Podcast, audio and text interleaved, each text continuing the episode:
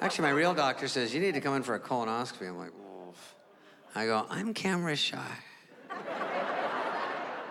Not very photogenic. And he goes, you know what, if you don't want to do that, we, there's a thing you can do if you want to try it where you sort of go to the restroom in a box and you send it into the lab and they check it. And if you don't have cancer, you know, you're off the hook. I go, I'll do that. Like, let's do that. So I poop in a box. I send it to the lab. They send it right back to me and say, please don't send us this. Your doctor's playing a joke on you. There's no way we can dig through a box of your dirty shit and find out if you have cancer. Are you an idiot?